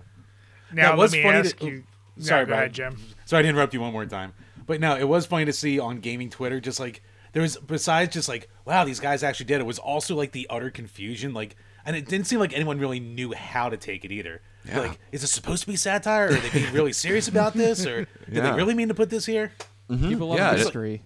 Yeah, uh, and it's and it's fun. It's like holy shit, there's 29 pages in here and all that. And it's just like yeah, it's it's a bit of everything. Like there's kind of some satirical reviews. The more I kind of look at it, you know, like Kevin will probably attest to this. As I said, like don't be. I don't want us to be satirical, but like you know, there's brazen like made up stuff, and we talk shit and do whatever. You, you know what I mean? So I guess I don't I don't know. Um, it's kind. Is it satirical? I don't know. I mean, when I, when I like I, I did about like 25 games on here, and like I, I got a rhythm for them as I did more of them, and it was like I would play because like some games I was like, super familiar with, some games I did play as a kid and had to go back to, and some games I had never even heard of. Uh, but in playing them, it was like I would take notes, like okay, here's like you know issues about graphics, audio, things like that, and then kind of like like taking notes for like jokes and stuff too. Like what's a funny thing I could say about this? You know, what's an interesting observation I could say, and then blending it up that way. I feel like that ended up working for me. Um, yeah, and I think that's a thing too. Again, not to like you know it it. It, these I, and I would say this too. Like these weren't like reviews; they kind of are. But like what I asked people to do was like, give me an impression that you played it, please, and say something funny. So like that becomes too. Uh, it's tough because there's all these games that are so low. It's like I did want it to be like the first five pages are just like nothing but like black cynicism and just all of these are awful kind of thing, you know, too. So it also becomes important to maybe like maybe there's like a, a fun way to shit on this or something like that. And so that kind of became the thing too. Because honestly, I, I, I you know I don't know if you really just like put the worst games uh, and and gave them a fair. I don't know, babbling a little bit, but like we uh there there's there's it's a library with like I think the dr- if you look at the list my impression at some point there's a drop off after like 40 or 50 where all the games are just like not that great maybe you know oh yeah. S- s- so it's always going to be like someone else could do a list of 296 and it, it would look radically different and I'm like yeah that's, that's probably fair too you know I think they're gonna have a lot of the same ones like near the top though, because I, I think like like we were saying like the N64 it has a lot of duds on it because it was super early in that 3D transition, but yeah I mean like some of the games on here that are at, are at the top of this list are probably at the top of a lot of people's lists. Not all of them. I don't think WCW is going to be at the top of like maybe somebody else's, but that that makes this unique, you know. Yeah, and that they, yeah, that's such a uh, you know that's it's I guess that's true of most games. It could just mean a- like WWF No Mercy means absolutely nothing to some people, and some people are just like, what? It's only number five. It's the best, you know. Right, right. Yeah. But like some games on, on the 64 are like stone cold classics that are still heralded as like this is the fucking peak. This is the blueprint of like how games should be. Like Mario 64, Zelda: Ocarina of Time, things like that. GoldenEye, even to some extent. People like I be- like I seen people say like, oh, that game is aged poorly, but it's like I- it, it brings up an interesting discussion about how to talk about older games. Is like less about for me it's like maybe less about how they hold up and more about like their legacy how important they are in a way you know Yeah. No, I, well, here. Okay, so here's a question I have. So, roughly, how many reviewers did you have writing for this?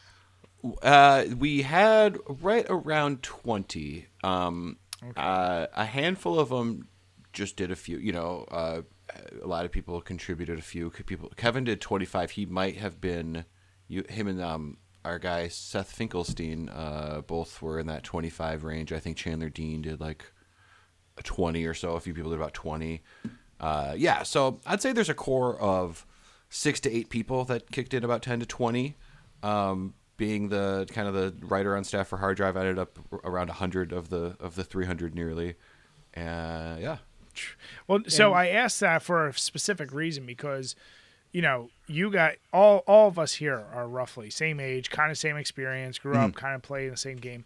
Mm-hmm. I'd be so fascinated by a group of younger didn't that didn't grow up with the system, mm-hmm. don't have any nostalgia, playing Yeah. it rough. How they would actually feel about these games? Like to Kevin's point, Yeah. like did these games age poorly? Yeah, to a to a newcomer, they're all going to be just blasted. But like, what ones would actually rise? Like, would it still rise to the top without the nostalgia of all of this pieces? Mm-hmm. Like, and that's why I was curious. Like, did your some of your youngest writers on here like give you some really surprising write ups where you're like, oh, that's a different take I wasn't expecting. I kind of felt like that because I, I do feel like a, a lot of the writers are do they're a little bit not younger, but they're younger than us. You know, like I'm in my Yeah. early 30s. Like you know, a lot of people are tw- mid 20s, late 20s, stuff like that. It seems like, and I think a lot of people were playing a lot of games for the first time, and I think that I because I've been going through the list myself, and like I was happy to see people like discover new games maybe they even love. Like that's how I felt. Like even like some games I was playing and like like uh one like one in Doom 64 I never played as a kid, but like I played it for this list and I was like this game is like fucking awesome. Yeah. It's so Yeah. fun. I That might be if you found talk about what what's held up. Like if you play Doom 64 right now, you won't be like, "Oh, this is good for an N64 game" or something. You know, like it's just a just a You full just blown. enjoy it. Yeah. Yeah. No, Yeah, I I, th- like I said, I, I love I love li- lists like this. And Mm-hmm. Mark, to your point, like it's an impossibility. It, how do you actually quantify something as you know as, as subjective as like oh uh, eh, graphics of Wave Race 64 versus Doom 64? Like Mm-hmm. you can't you you some things you just can't put a pin you know very precise number on. Um, but like I said, I, I do like the varying styles. I do like the the the writing types. But like I said, your only mistake is Donkey Kong 64 number That's four. fair. Hey, I'll take it. I'll take it. If you think I made one mistake, I that is like honestly pretty good uh, odds. very fair. Like you know, yeah, I will I will take that and I will say thank you, noted, and I will uh, I will let Chandler know. I'll let Chandler know. I'll get I mean, Jim, you're the one that I imagine is the most butthurt with uh, Star Fox 64 not breaking the top 10. I was a little hurt about it. At least Kevin gave Oh, a beautiful write up yeah, for it. Yeah. Kevin probably. I, I, I felt bad too because I'm sure a lot of people wrote about games that they would have personally loved to have be in the top. You know, That was a very Top. special game to me. I was like I could tell. I, I yeah, I played that so much when I was a kid, and I'm like, I am gonna just give this exactly what it needs. Mm-hmm. But I'm happy it's out there. Um, Yeah. I mean, yeah, what do you call it? Like Rogue Squadron and like Star Fox, one right after the other, and I was like, ah, right outside the top ten. Fuck, these are my fuck. God damn it, these are my favorites. But you know, outside of Donkey Kong, I couldn't complain about the Sure, other yeah. ones either in the top ten. So That's fair. You know, if like it said, and actually, what do you call it? Before we move on with this one too, uh, everyone go make sure you check out Thought Cops episode two ninety nine. So Oh, yeah, Mark was on that this. episode, and it was right before they released the article. Mm-hmm. So it was a lot of talking to them about you know the background for it, like even more in depth than we did here. Like you know their process for going through it, how they actually Mm-hmm. like got around to playing the games and making them work on their computers, because. God knows you guys weren't going to be tracking down all 300 of these fucking games. No. So like the fun you had trying to emulate all this and getting stuff to work.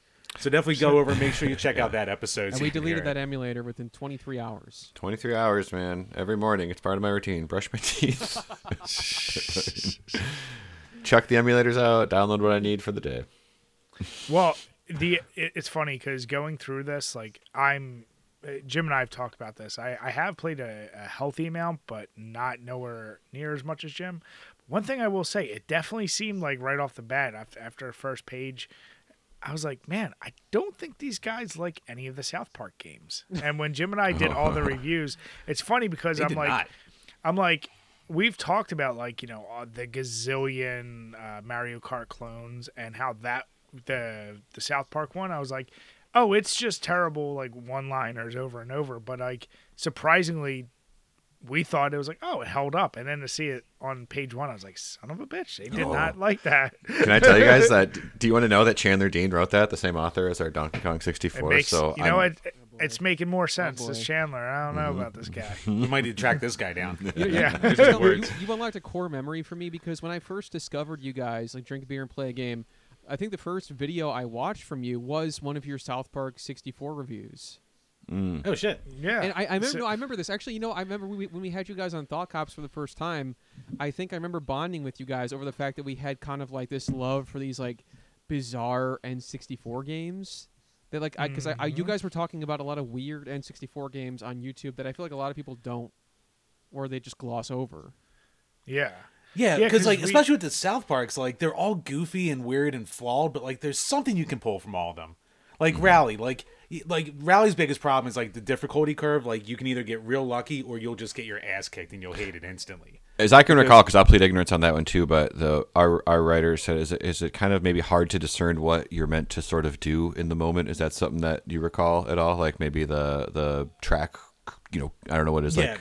it's weirdly open ended. Like it's basically mm. they'll Yeah. give you like a there's a couple core different mission types. So like it could be go around and kill everyone, or go around and collect this number of things first, or hit the like it's not even true laps, but like these lap portal kind of deals. So it's weird, and it's like not your standard kart racer or really any kind of racer.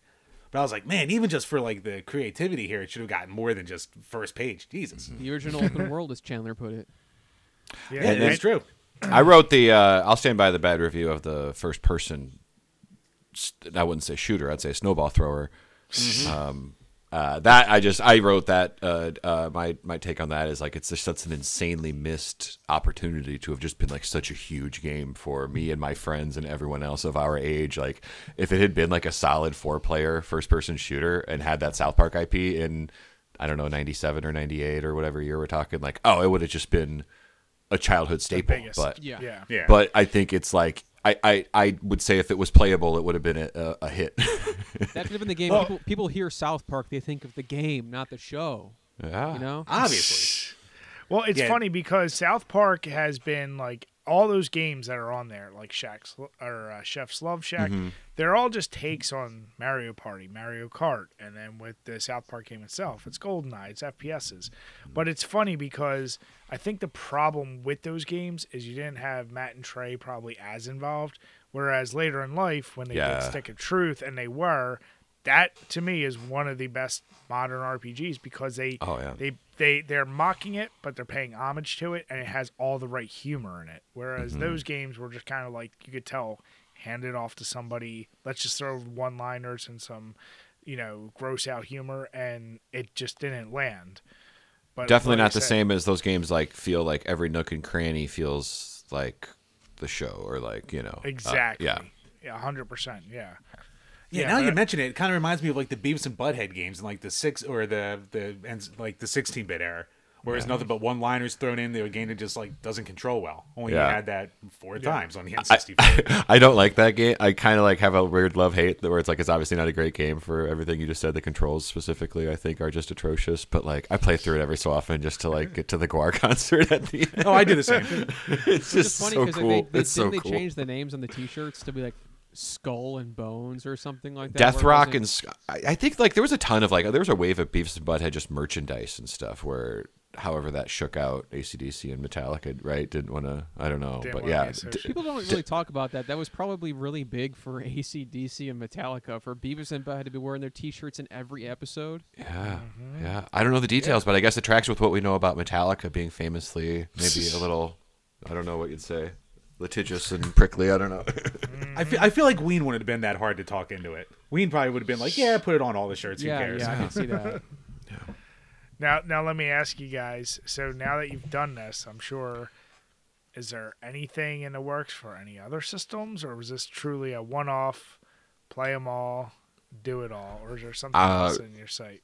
I think you know it was it was an undertaking, of course, and so with that there was like the unfun part of it is talking about like you know like we did resources. I wrote less satire articles for the website while we did this stuff like that, right? So now that it's out there and it's gone well, uh, I can tell you I'm not being you know I'm not being tricky at all. But there is no official plans, but we all just like want to, and I think the success is as such that we'll be able to, and we might just have to figure out the best. You know, I'm excited to like hopefully you know tweak the machine a little bit more do it again with something else and stuff Yeah. like that so I, th- I think based on the success and based on everyone's enthusiasm and just the fact that we were able to pull it off i you know it's a soft probably i wish i could Yeah. do better but like there's definitely you know a group of people that are all like hey what's next you know so uh i I'm think i think yeah. i think we'll figure something out is the best i can do Yeah, I think that was also like a genius console to pick too, because it's like the right combination of like success of a console with games people know, with Yeah. nostalgia, and with a library that wouldn't kill you. Like, That's it's not like you did like yes.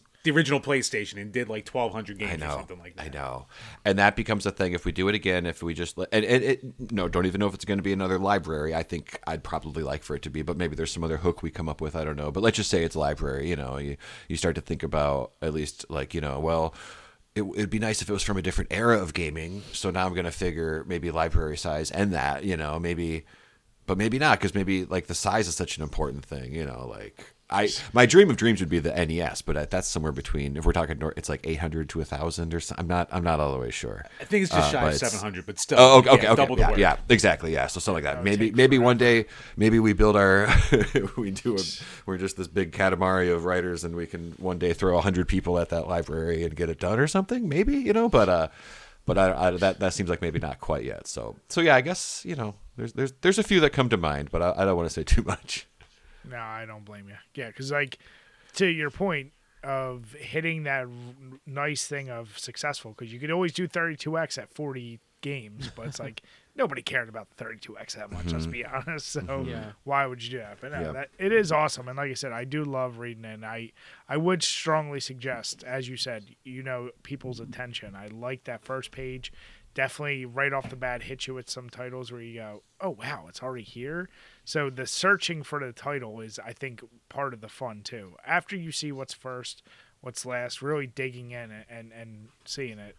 Like I said, I, it is a really really well done article. So Yeah, great I. I also want to mention there's a really great video version of this list Oh, yeah. for any, anybody who maybe I for some watched that. Yeah. doesn't know how to Yeah. read. You could check that out. yeah, yeah. Uh, Brad's great. Our YouTube guy, Fudge. yeah, uh, Fudge is he awesome. Took the list and ran with it, but obviously did his thing and just like skipping to you know uh, I haven't watched the whole hour yet, but he sent us like the first twenty minutes at some point when it was in in progress and things like that, and I've skipped around it, and I know I saw the thing that you put up where he's definitely he's riffing and going you know goofing on the margins and stuff like that. So he definitely it's like this other layer, and uh, I don't know if this is like a like a positive racism thing to say, but like having like a British YouTube guy is just it, like when he sent me that thing and when he was reading the shit that I wrote, I was like, oh, this is like what writers feel like when they write a screenplay and then one day it's like a real movie. They're on the set. I'm like, a British guy's doing a YouTube video. This is so Dude, fucking cool. And like making the jokes all funnier than they should be. Like, yeah, oh that's oh how my I felt. Like he was like reading my words about Buck Bumble. I'm like, wow, I feel like a really special guy.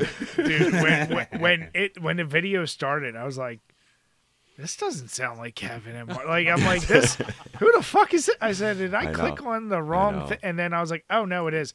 And of course, I got. Sh- of course, once he got Donkey Kong, leave it to a Brit to stick up for that goddamn game because they love that game. Oh, so, They, Yeah, they, they yeah. made the, the Brits, you know, are much, you know, as much as Miyamoto, the fathers of Donkey Kong and the Kong Brethren in some ways. they they stand up for their rares. They, Yeah. they definitely do. Do you guys know I worked on this for months and I just just in this moment realized we got a, a British guy to do the North American video, so I hope that wasn't weird for him. There's so many. He's like, I don't know. There's so many titles out there we didn't. Discuss. what is all this? Yeah, exactly. Well, if it was just Sorry, like the Brad. European releases, it would have been like 10 games. So. That's what. Yeah, right. That's not gonna. Yeah, okay. But Well, we'll do a PAL right, right. version. Yeah, but but no, I mean, You'll I have to put the video at half speed, though. You have Yeah. to keep it legit. Right. So, But no, so uh, Mark, has this stained you for N64 games now for like quite a while? Oh my god! It, you know, I thought it had, but then just like it, it makes me really want to play a few games I still haven't played, which at this point are few and far between. You know. Okay. Um, and there's some like I think I'm good on like first wave 3D kind of like I want to play like I've not played the first Paper Mario and I've played some later Paper Mario's. So that's when I still think like then I read it and it got a good, you know, it got a nice write up and stuff like that. So Great so I think I feel like there's a handful of of of what do you call it sort of blind spot games I need to check off, but I will say since then when I'm playing uh, older games, I did kind of start playing stuff from like GameCube or PS2 and it is such just like it's one generation but it is such like a oh I, Yeah. I I get I get why games got better after this, but they didn't have to for me personally. This would have been fine. Like I understand the whole thing and I like all the new games, but like this just feels like what I need out of it. Or you know what I mean? Um, not that I don't appreciate older stuff, of course, but yeah. So in a way it's like maybe and maybe that won't last. But yeah, for right now it's just like I'm just ready for a little bit more fully realized if I'm if it's gonna be a three D game I'm gonna play. Uh, I actually because of uh, Seth mentioned it in his Superman review. I finally played Hulk. I can't remember the name right now. Uh, The one, yeah, the one Ultimate with Destruction. cars for box. uh, yeah. exactly. Yeah. There you go. Yeah. Oh, it's incredible. It's so fun. Yeah. Yeah. Uh, yeah. Yeah, Different we actually reviewed that years ago. That's one of my favorite games from that era. Like, It is- yeah, it had been sort of on my list, and then just like that was the thing to just like when I when I was like off of N64, but wanting to kind of maybe scratch some kind of a older game itch or something. Uh, yeah. But uh, I did just want to make sure I, I thanked you guys for all of your nice words and having me on and reading the list and, and appreciating it. And of course, everyone's always going to have qualms with a thing like that. And you know, uh, it just I I am appreciate it all all of the feedback, everything. Uh, you know, it's uh, it, it really is cool to uh, like I said, have it go out there and and obviously have people read this whole fucking thing. This thing is fifty thousand words. I kept updating everybody because at one point we were working on it. I think I said this on Thought Cops too, but like I was re- I was separately working on that, and I just happened to read something that said how long the Unabomber's manifesto was, and it was like forty thousand words. And I was like, oh, we're doing a manifesto. You're like son of a bitch. yeah, that's us. All Watch right, out, here's Ted. ours. Yeah, that's right. That's right. There's your new unit of measure: 1.25 Kaczynskis. That's right. That's right. We're a little bit over it. That's right. Uh, yeah. Um, but uh, and, and with that, what you were saying too, it was always part of it was just like you know, um, there's all there's been a lot of top ten, top twenty five, top fifty, or whatever. But it's like we wanted to dive in, man, because everybody and, and I, I spoke to this a little bit in like the little intro write up thing. It's just like everybody's experience with the N64 is you kind of had Mario, you had Goldeneye, you had Rogue Squadron, but you had a weird licensed game that your well-intentioned aunt got you, or you had mm-hmm. a weird racing game, or like five weird racing games or something like that. So it was So many. important. Yeah, it was important that whatever game you had on your mind, you'd like find something that was written with a little bit of not only hopefully you know like we did our job and we're funny but also like i'll be damned they like played it this comes from someone who played it you know Who knows the games? Yeah, no, Yeah. for sure. And that that's what I said. It it definitely feels like that piece comes across because each one does feel personal. I feel, other than what's his name, Chad chandler dean Chandler. hey Uh, hating on my South Park and giving Donkey Well, you know what Kong I will say. Uh, Talk about finding your villain. 64, yeah, that, that is a Chad move, though, putting DK64 up that high. yeah oh yeah yeah that's right Son of a bitch. oh shit That's right. Now, but like I said, now great work on our article, guys. It uh, if anyone hasn't read it, please make sure to click it and also watch the YouTube video too, because I said I I actually did both and. I s- like I said, yeah, it threw me hearing that It- British accent. it's really cool. like- it's yeah, it's it, the British accent and just it's like when you um when a, when like maybe you hear a book on tape and it's from the author itself and um there's maybe the same content but in a fun different way where it's almost this Oh, yeah. alternative version of kind of the same stuff. It's not just the same exact thing. So I think that's great. And even just like uh, I think Kevin said, if you just don't feel like reading, it's it's there too. Or don't know how to, you know? If you don't know how to. Words is hard. So And he did a great job. He's got all the footage and stuff, and that's something our list doesn't do. Is to you know we talk about a lot of stuff, and again, if we've done a good job, you can kind of get what it's mean. But just to you know see a thing in action, to kind of go with some of the, it, it helps bring a lot of the copy to life. I think too. So it's yeah, it's a really cool thing. he yeah, did. I'm, I'm a big fan of his YouTube videos, and then like when he started doing hard drive, it was like a nice. It just felt like the perfect mold, you know. Mm-hmm. yeah. Mm-hmm. No. Oh yeah, no, all the videos he's been putting up lately on Hard Drive have been great. So definitely go make sure you guys check out Hard Drive, give it subs over on YouTube because they put a lot of work into them too. It's high quality stuff, Thank and you. it's actually still funny too, which is the most important thing. It's yeah, you know, like I said, it's like I do want to do a good job and everything, but that will forever be the uh, you know the, the the the true north of it all. Is just trying trying to be funny. You're still just putting off playing Earthbound, finally, aren't you? no, dude, that's me acting, man. I know Earthbound, but that's just me acting my ass off. Yeah, for anyone out there, like Hard Drive's great because like they can just become a meme based on a headline. So if you've ever seen the Earthbound superfan become play ready to play game for first time, that's Yeah, Mark right here. That's me. That's me. I've seen it. I've seen it made into. I want to say like Yakuza or something like that, or something. You know, when it starts getting made. Not, it's not that prevalent, but it's like I've I, I've seen, seen it other made versions things. of it too, where it, it's Yeah. you, but they change your TV to be something else. Yeah, Yeah, yeah. that's kind of you fun. were the though. RetroPie 2 guy, right? Oh no, no, the no, no. I know what the one you mean though. Um, that's a friend of Jeremy's. Uh, like the Oh, guy. that was Jeremy. Okay. Yeah, it was like, what is it? Why, why get a? why get a mini SNES when you can get a RetroPie? Never shut up about it or something. Something like that. I think I tried to emulate that. No, no pun intended, but uh, I tried to do that same kind of, you know. I copied his like weirdly hostile facial expression for something like I'm defensive that the world knows I haven't played Earthbound or something. Dude, on, on gaming Twitter, that has become like the default, just like shut up response. Anytime like someone like something new comes out with like emulators on it, and like someone will just bitch about a RetroPie. Yeah. I just see that face or that headline every single good time. So Yeah. it's awesome. It's that the ClickHole guy, like worst guy you know, has a good opinion or whatever it was. yes, exactly, just like that. That's when it's powerful is when the image alone now makes you remember a headline. Like you know what I mean? That, you've got the headline Yeah. memorized, or uh, uh, and it's just like yeah, that's that's pretty that's pretty crazy when that happens. No, but guys, I mean, uh, now speaking of, you guys do your job very well. Keep it humorous, thank you, thank keep you. it relevant, and then you got Miller Lite and their latest commercial, and they just they, they just fucked up. I mean, um, in a commercial, I don't know. I, I, I think I've seen her in a few movies. Uh, she's an actress, I think a comedic actress. But Miller Lite's big spiel in the commercial is basically uh, throughout history, women have been brewing beer, and then they put us in bikinis, and they basically show off all the Coors Light, Miller Lite logos of girls in bikinis drinking beer.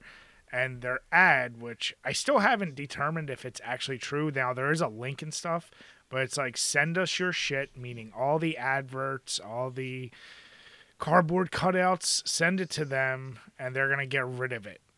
And in the in the commercial, they try to make it sound like they're gonna they're gonna make it into compost and send it to their women brewers so they can brew it into the good beer you want to drink. But they want to get they want to rub out the past and all these adverts.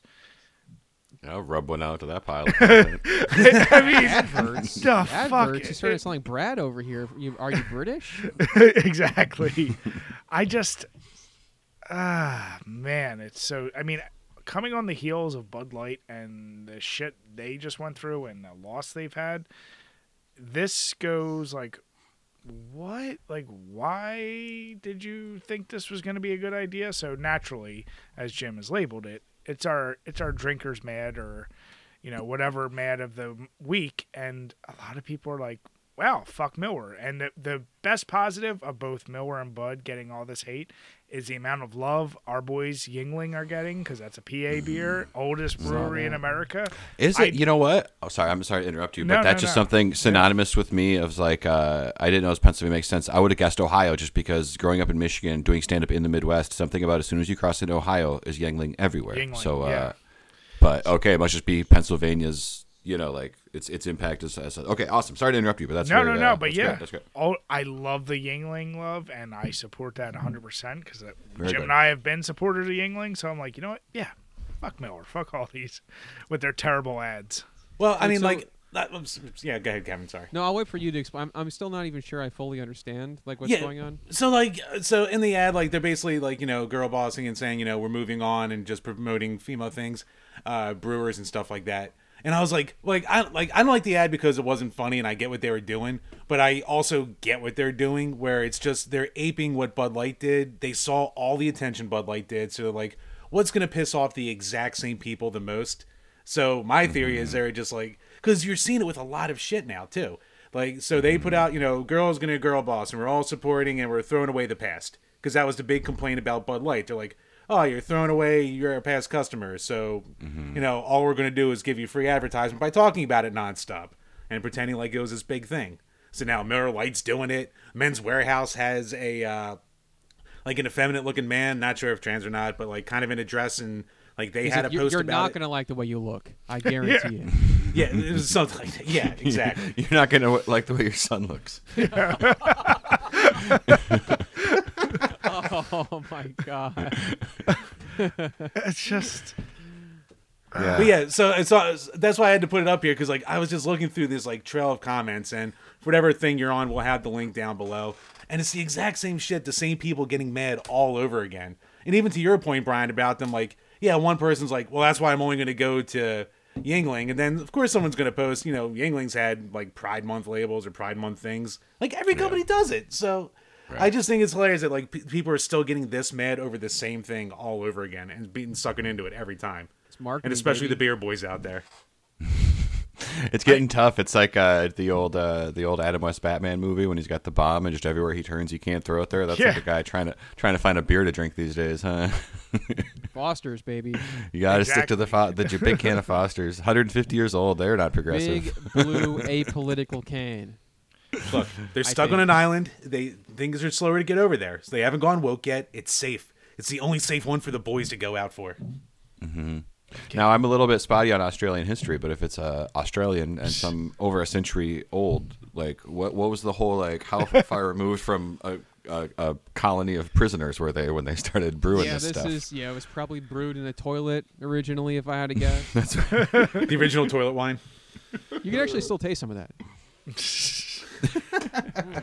Meanwhile, I think when- Brian's drinking his uh, delicious uh, seltzer water that Kevin wishes he had. Good old Lacroix, the key lime. And That the ad- glass, no less, too. Wow, That's very fancy. and I'm still drinking out of my no Oh. IPA May glass, my custom. Oh, glass. nice. So, but yeah, yeah. So is it a thing that you guys do? You guys enjoy IPAs and like come June you will be drinking them again, or are you like kind of always not into them? And come May, it's like we really just sound we, we spread the word a little bit. And so it's funny. So when we started the podcast, like we were, I mean, to say amateur at other beers outside of like a handful of non macros, uh, then it's like okay, IPAs they definitely are an acquired taste. They're like the first time anyone has whiskey and they go fuck that burns, and then when you appreciate it more, you're like oh, better whiskeys out there. Uh, but the problem with IPAs is that it is so goddamn dominant. I equate it to the how FPSs were during the 360 reign and the PS3 and PS4. like that's the only genre that mattered in gaming forever. And even right now, it's just Fortnite and whatever. For now, it's Tears. You know that little indie game, Tears of the Kingdom. But uh, you know, like IPAs have managed to have this stranglehold on beer styles. Like every time you go to a brewery, I guarantee there's at least four or five IPAs brewed by that brewer. Yeah, and yeah. you know, it's one of those things where we just went, okay, like how about we celebrate other styles of beer so people can be exposed to ones that you've never even tried. So like, you know, Jim, you know, he started getting into stouts and sours and things that he didn't drink cuz it's so much easier to go to a beer store and there's five aisles filled with IPAs. So you really have to search out the other shit. And Yeah. you know, so it was just kind of like, and I'm a sucker for things that rhyme. So it was just no IPA May, and Great. uh, yeah. yeah, it, it, it we started it two years ago. It was just an easy thing. We'd reach out to folks like, hey, if you're not drinking IPAs, send us your photos. What are you drinking? Let us know what you like. And uh, yeah, we just kept it up. We started sending prizes like glasses, shirts, stickers, shit like that. So it's Oh, just so- a it's just a fun way. I'm curious, like, what do people go to if you limit if you eliminate IPAs? And yeah, that that's part of the fun for us doing that. It's awesome. I'm glad I could come on, and I'm glad I, without knowing it, follow, uh, played into. It. Yeah, the, you know, played right uh, into uh, it. Yeah. And Kev did too. you played us like a fiddle, damn it. That's right. Not drinking your Miller Lites. Even if It's funny, just what- Australian Budweiser, but eh, that's fine. Hey, hey. It's imported. It's imported. It's fancy. Yeah. When you were talking about that ad, I was like, it starts off like, even if I don't think it's great, it's like well intentioned enough. But then like you just kept saying stuff, and I was like, oh no, oh no, like send us in your stuff, and we'll burn it. We'll make it into the fucking new beer. Yeah. Well, the problem is like they That's wild. like you like how you guys I would argue in your article, you know how to go hard in the paint and complete the joke. They Yeah. did they, they clearly had horrible writers who don't know what comedy is and they, they're trying to be funny and the gimmick is like send us your shit and they always block out the word shit we, and Oh. we'll turn it into good shit. And they oh, literally have women now holding up piles it says the good shit or the bad shit and then they're dumping it and they're turning it into i'm like wow this is just this is just awful because it's a terrible like boring not funny at all Well, you know, this is a great. Uh, this is actually a great opportunity for me to say Miller Lite. If you'd like me to uh, write anything, I, I, There I, you I've reviewed go. 25 Nintendo 64 games. Mm-hmm. Uh, pretty funny. I could maybe work on this. because And Brian, isn't there a nice dichotomy too with this coming out during No IPA May? Because what what seems to always win No by IPA May, Brian? When it comes down to likes and votes, Well, I mean, we reach out to a lot of folks, and scantily clad women tend to be what submit and get the most well received receptions and votes. So mm. yeah, it, it, you know, it's like, and I know I don't know how your guys' takes are, but one of the best summations of this I actually saw because it was shown to Joe Rogan, and he just said, first of all, he's like, they they in this commercial they said women are the ones that have been brewing your beer since the beginning of time. And he's like, well, people have, but whatever. And he's like, and the problem is some people look really good in a bikini and makes other people want to buy it. He's like, that's all this is. He's like, so it's not a thing like they purposely. It's like sex sells for a reason. The original And- booth babes. Yeah, but yeah. I I mean, Booth here's babes the gone, deal. The, gone the way of the dodo, though, Brian. That's you know you got to wonder why. Remember what they took from you. But they mm-hmm. haven't. That's that's the joke, right? Like we act like it has, and then you go anywhere, and you still go to stadiums, and who's selling the beer out of the little containers? Who's the Bud Light girls and Miller Lite girls in the corners? I'm I, I'm pretty detached, I guess. I have, I'm like, when have I been to a stadium? I don't even know. Yeah, no, I mean, like Kevin's talking about, like when you go to conventions and stuff like that. Like it used to be the thing, like big setup, like super hot women right there, just drawing people in, and they've mm-hmm. moved away from that. Oh, I guess well, trying shit, to I just went to the beer and shit. It's- store. No, I was saying I just went to a beer store and uh, they always send they always have someone standing there giving out samples. Now they're obviously not in bikinis, but I will Not say there's a certain store, what the demographic that they use uh, that certainly seems to bring people over and want to try out that beer. Is it a quinky dink? I don't know. If it had guys like Jim and me trying to sell it, something tells me you won't be buying as much or trying that beer as much. I'm hey just now, saying. hey It's, now. you know, I'm just saying. hey, I I guess there's there's a might. certain amount of you know some people some people should really try to become horse jockeys. You know, uh, just because with with the hand you've been dealt, I don't think a that lot of you know. Uh, yeah, so maybe some people should try to fucking like you know be ring girls in boxing because that's just the, that's just what works. We don't want guys like Mark, Jim, Kevin, and Brian holding up round four. Yeah, I, I, I'm better off writing about Buck Bumble. That's right. That's right. That's we all have our you know things to contribute. That's fine. You know what troubles me about Bud Light, and it's not you know obviously it's like I think it's a waste of energy to be like wasn't it so fucked up and misogynistic in the '80s? Like yeah, of course it was, but it wasn't just Miller Lite. It wasn't just this or anything. But Bud Light used to have Spuds MacKenzie, and I don't like. I don't like when a dog dies, and they. I wish they would have gotten a new dog or something. You know, mm-hmm. Yeah. they, they someone like if any that's like a home run waiting for someone to just like just like have a dog. Bud Light had a dog in the '80s. Everyone still loves idea. dogs. You know. Yeah, you know first, what? That's- First beer get a dog's yeah. gonna crack this thing wide open, guys. I just realized that. Mm-hmm. That is that I think that's the solution here. Like let's just, you know, the culture war will end if we just get dogs selling beer again. Mm-hmm. yeah. They could have Exactly. replaced Spuds and nobody would have ever known. Like find a dog who looks just like Dude, that. Nobody will know. Like isn't Spuds a little bit old? I don't know. I don't care. I'm gonna buy Cares, it. right? Yeah. Yeah. And we we're in the internet age. How does not one of these taking just a cat and put it on Twitter with an ad for something and just let that take off? Mm-hmm, mm-hmm. I can has Bud mm-hmm. Light. exactly right. Yeah. They're like they're always Dude, a little if- bit late to that. You know what I mean? Like they're gonna Yeah. be doing that kind of stuff a little bit later than we all were. Oh yeah. Sam Mams is going to have a Ugandan Knuckles one in four years, and you're going to be like, ah. Yeah, all, all your Jeff. Miller Lite belong to us. Damn it. All of a sudden, Kev, you know Foster's is coming out, and as you're drinking that, they're going to use you as a spokesperson to write the Yeah, ad. I, I will be there immediately with my dog if I had one. Yeah. But no, I am curious. I do want to see what is the next beer company.